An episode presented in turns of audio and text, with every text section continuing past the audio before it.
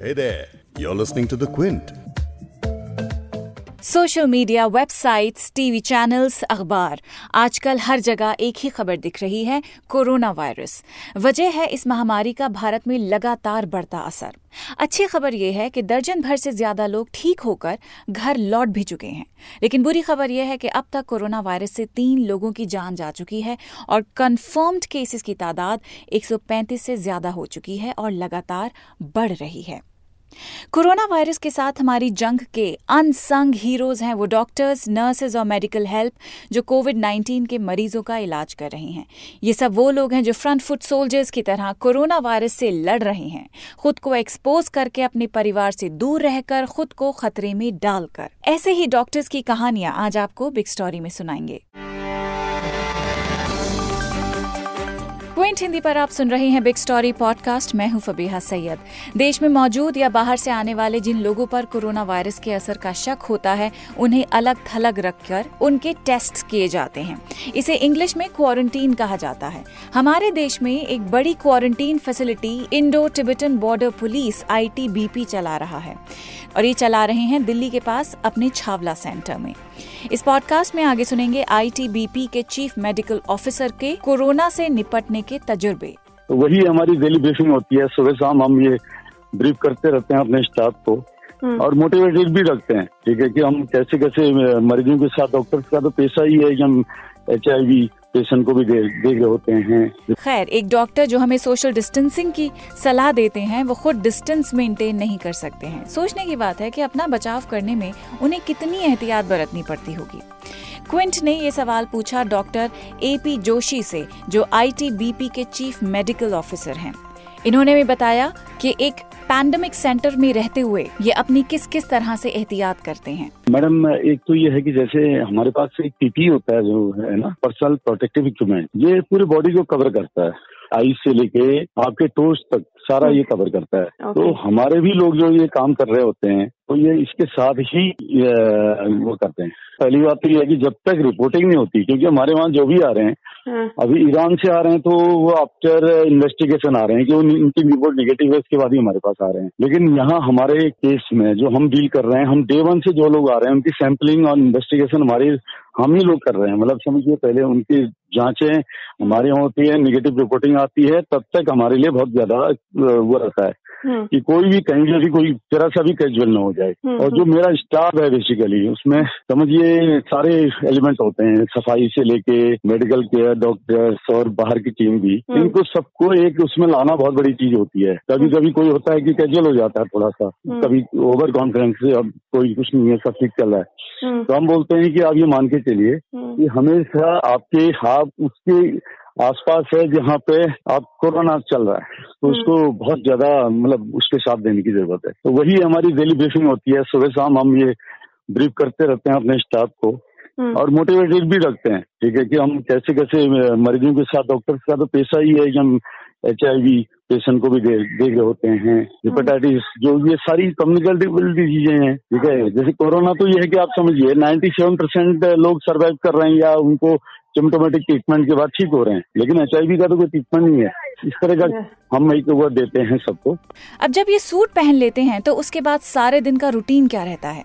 Madam ये रहता है जैसे हमारे मॉर्निंग में मेनली एग्जामिनेशन करना होता है। हमें एग्जामिनेशन में हम इनका बीपी है पल्स है टेम्परेचर है हाँ, ठीक है और आपके ऑक्सीजन लेवल होता है कितना हाँ, ठीक है ये सारी चीज़ें मॉर्निंग में चेक करते हैं। फिर उसकी रिपोर्ट हमें हमारी मिनिस्ट्री को जाती है डेली बेसिस पे। हाँ, मतलब समझिए लगभग हमारे दिन में चार बार रिपोर्टिंग होती है कम से कम जो अपडेटेड जाती है मॉर्निंग से स्टार्ट करके। तो हमारा ये रहता है कि कम हम हम काम स्टार्ट करें तो अगले चार घंटे तो कम से कम पीपी के साथ काम करेंगे। क्योंकि उसकी भी अवेलेबिलिटी नहीं है। शायद आपको पता हो या ना हो ये मार्केट में मिली नहीं आज की डेट में। ठीक है क्योंकि जो चाइना बनाता था इसको पीपी को चाइना ने उसी पीपी को जो हमें पता लगा कि उन्हें रेट पे खरीद लिया अपने वेंडर से जो आज जा रहे थे। तो स्थिति ये है कि मैक्सिमम वहीं से एक्सपोर्ट होता था। वो हमारे पास अब उसकी शॉर्टेज माने कमी है जिस वजह से हम लोग सारे उस हिसाब से रखते हैं कि जैसे जहाँ दो लोग काम कर सकते हम चार को नहीं बेचते। हम्म, क्योंकि एक तो ये रहता है कि कम लोग एक्सपोज हों हम्म, सेकेंड ये रहता है कि हमारा ये जो इक्विपमेंट है इसको भी हम बचा के रखें। जैसे हम्म। कल का न्यूज़ मैंने आपको शायद शेयर किया था इटली में मास्क नहीं मिल पा रहे हैं आज की डेट में। तो क्या इस पीपी को यानी कि पर्सनल प्रोटेक्टिव सूट को दोबारा से इस्तेमाल कर सकते हैं? नो मैडम वो सिंगल यूज़ है। एक बार जैसे एग्जामिनेशन के लिए आदमी जाता है ठीक है उसके बाद सारा कंप्लीट करने के बाद बल्कि उसका भी एक प्रोसीजर होता है जिस रास्ते जो जा रहा होता है हम्म, उस रास्ते वापस नहीं आता है। उसका भी रूट अलग है। जैसे जिस रूट से हम जा रहे हैं दैट इज़ सेफ़ रूट और हम्म। जहाँ से हम निकल रहे हैं वो अनहेल्दी हो जाता है। क्योंकि उस रास्ते हम पीपी पहन के आ रहे हैं जहाँ पे बाहर पे भी हमारा कहीं ना कहीं इन्फेक्शन है उसमें। तो एग्जिट पॉइंट में बल्कि हमारे सारे येलो बैग्स ठीक है और बायोमेडिकल वेस्ट उसका सारा अलग अलग वो रहते हैं उसमें डालते हैं। हम्म, और उसमें फिर एक सोडियम हाइपोक्लोराइड सॉल्यूशन होता है। उसके थ्रू उसको डिसइंफेक्ट किया जाता है। वो भी हमारी टीम एक रहती है। उसमें जो करती है। आते ही जब हम ये रिमूव करते हैं फिर फिर सिर्फ़ सैनिटाइजर से अपने को क्लीन करते हैं देन हम निकलते हैं बाहर। लेकिन जब ये पीपी यानी पर्सनल प्रोटेक्टिव सूट डिस्पोजेबल है इसे दोबारा इस्तेमाल नहीं कर सकते तो फिर डिसइंफेक्ट करने का क्या मतलब है? उसको डिसइंफेक्ट इसलिए करना होता है की अगर वो बायोमेडिकल वेस्ट कहीं किसी की पहुँच में पहुँच Okay. आए तो हमारी जो बायोमेडिकल वेस्ट वाला जो उठा के हाँ, लेके जा रहा है हाँ, अगर गलती से किसी ने टच कर दिया करेक्ट करेक्ट अगर हम उसको डिसइंफेक्ट नहीं करेंगे तो किसी और को वो कर कर सकता है। राइट सर चलिए ये तो हो गई एहतियातें। लेकिन ऐसे में जब अपने परिवार की याद आती होगी तो क्या करते होंगे? घर कब जाते हैं? मैडम मैंने तो होली में प्लान किया था। हाँ। ठीक है मेरे घर वाले भी कई तरह की वो थी मतलब प्लानिंग थी। अब मेरे फादर भी ओल्ड हैं हाँ, एटी टू के आसपास वो भी बहुत चिंतित और वो रहते थे। ठीक है। मेरा जो प्लानिंग था वो प्लानिंग था होली में मैं जाऊँगा। होली नहीं हो पाई। अब प्लानिंग मेरी है कि मैं अप्रैल लास्ट में जाऊँगा। अब सब्जेक्ट टू मुझे छुट्टी मिल जाए जो अभी चल रहा है। तो वो हाँ। चीज़ हम भी रखेंगे जैसे तो आप भी अपने आप को क्वारंटाइन करेंगे यस यस यस बिल्कुल बिल्कुल। मिनिमम टेन डेज़ बिफोर हाँ, गोइंग होम मिनिमम मैडम वैसे होता है फोर्टीन डेज़ ही होता है। मिनिमम फोर्टीन डेज़ आप खुद अपने आप को हाँ, isolate yes yes yes yes वाकई, इन डॉक्टर्स को सलाम करना चाहिए जो अपनी जान को जोखिम में डालकर लोगों का इलाज करते हैं। उन लोगों का जिनमें शायद कोई आपके या मेरे परिवार का सदस्य भी हो सकता है। कोविड 19 से लड़ रहे देश की संसद में कोरोना पर बात करते हुए हेल्थ मिनिस्टर हर्षवर्धन ने डॉक्टर्स के इसी जज्बे का शुक्रिया अदा किया है।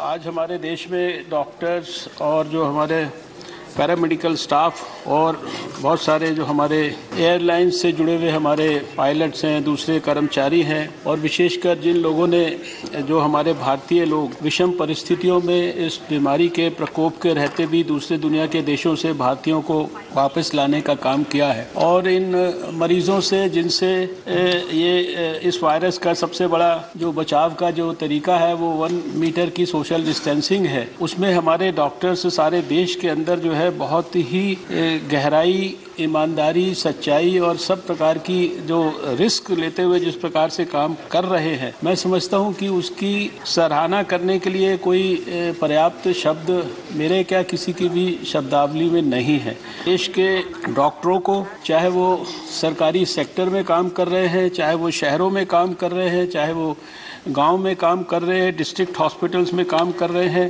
प्राइमरी हेल्थ सेंटर्स पे काम कर रहे हैं, क्योंकि नीचे तक आप सब जानते हैं कि इस समय इस कोरोना को कंट्रोल करने की दृष्टि से जो हमारा इंटीग्रेटेड डिज़ीज़ सर्वेलेंस सिस्टम है, उसके तहत नीचे डिस्ट्रिक्ट लेवल तक आज की तारीख में चौवन हज़ार लोगों के ऊपर तो कम्युनिटी सर्वेलेंस रखा जा रहा है, जहाँ हमारे ये हेल्थ से जुड़े हुए जो कर्मचारी है, इन लोगों को डेली बेसिस पे, दो, तीन, चार दिन के बेसिस पे उनके ऊपर पैनी निगाह रखते हैं, उनको फ़ोन करते हैं, उनको मिलते हैं, उनके बारे में सारी जाँच करते हैं। इसलिए जैसा माननीय सदस्य ने कहा है, मैं हृदय की गहराइयों से आप सबकी ओर से देश के डॉक्टरों को और पूरा जितने भी पैरामेडिक्स हैं, सभी को बहुत बहुत हृदय से बधाई देना चाहता हूँ और उनका अभिनंदन करना चाहता हूँ। और फिर पूरी संसद ने मेज थपथपा कर हमारे डॉक्टर्स का शुक्रिया अदा किया। वैसे आप उनके जज्बे का अंदाज़ा इस बात से भी लगाइए कि दुनिया भर में कोरोना वायरस से सात हज़ार से भी ज़्यादा मौतें हो चुकी हैं। कोरोना अफेक्टेड लोगों की तादाद दो लाख का आंकड़ा टच करने जा रही है, लेकिन इस बीच दुनिया भर में अस्सी हज़ार से ज़्यादा लोग ठीक होकर अपने अपने घर भी जा चुके हैं। दुनिया के कई देशों में कोरोना ने मरीजों के साथ उनका इलाज कर रहे डॉक्टर्स को भी अपनी जद में ले लिया है। अमेरिका में दो डॉक्टर्स क्रिटिकल कंडीशन में हैं। न्यूयॉर्क टाइम्स के एक आर्टिकल में कोरोना वायरस से लड़ रहे एक डॉक्टर बता रहे हैं कि उनके जैसे डॉक्टर्स को परिवार से अलग घर लेकर रहना चाहिए ताकि वो अपने परिवार वालों को वो इन्फेक्ट ना करें और वो उनसे दूर रहें। कोरोना से प्रभावित कुछ देशों के डॉक्टर्स अपने पार्टनर्स के साथ सारे पासवर्ड्स और इंश्योरेंस से जुड़े पेपर्स शेयर कर रहे हैं ताकि किसी मिस की सूरत में उनके पार्टनर्स को दिक्कत ना हो। न्यूयॉर्क टाइम्स के ही एक और आर्टिकल में कैलिफ़ोर्निया के गाँव के हॉस्पिटल के बारे में एक नर्स बताती हैं कि नहाने की फैसिलिटी और साफ़ स्क्रब सिर्फ़ डॉक्टर्स को दिए जा रहे हैं, लेकिन क्योंकि वो नर्स हैं, इसीलिए वो अपने स्क्रब्स खुद घर जाकर ही धोती हैं। आपको साल 2018 में केरल में फैला निपा वायरस याद होगा? उसकी वजह से करीब डेढ़ दर्जन लोगों की मौत हुई थी।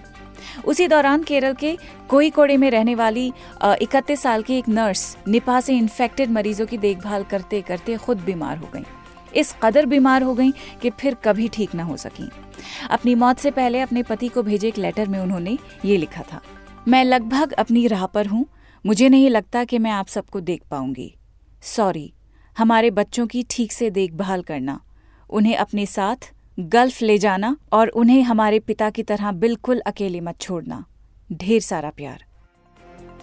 हम दुआ करते हैं और उम्मीद भी कि कोरोना वायरस से लड़ रहे डॉक्टर्स न सिर्फ़ मरीजों को ठीक करेंगे, बल्कि इस खतरनाक वायरस से जंग जीतकर खुद भी जल्द ही भले चंगे अपने घरों को लौटेंगे। इस पॉडकास्ट के एडिटर नीरज गुप्ता हैं और इसे प्रोड्यूस किया है फबीहा सैयद ने। अगर आपको द बिग स्टोरी सुनना पसंद है तो क्विंट हिंदी की वेबसाइट पर लॉग ऑन कीजिए और हमारे पॉडकास्ट सेक्शन का मज़ा लीजिए।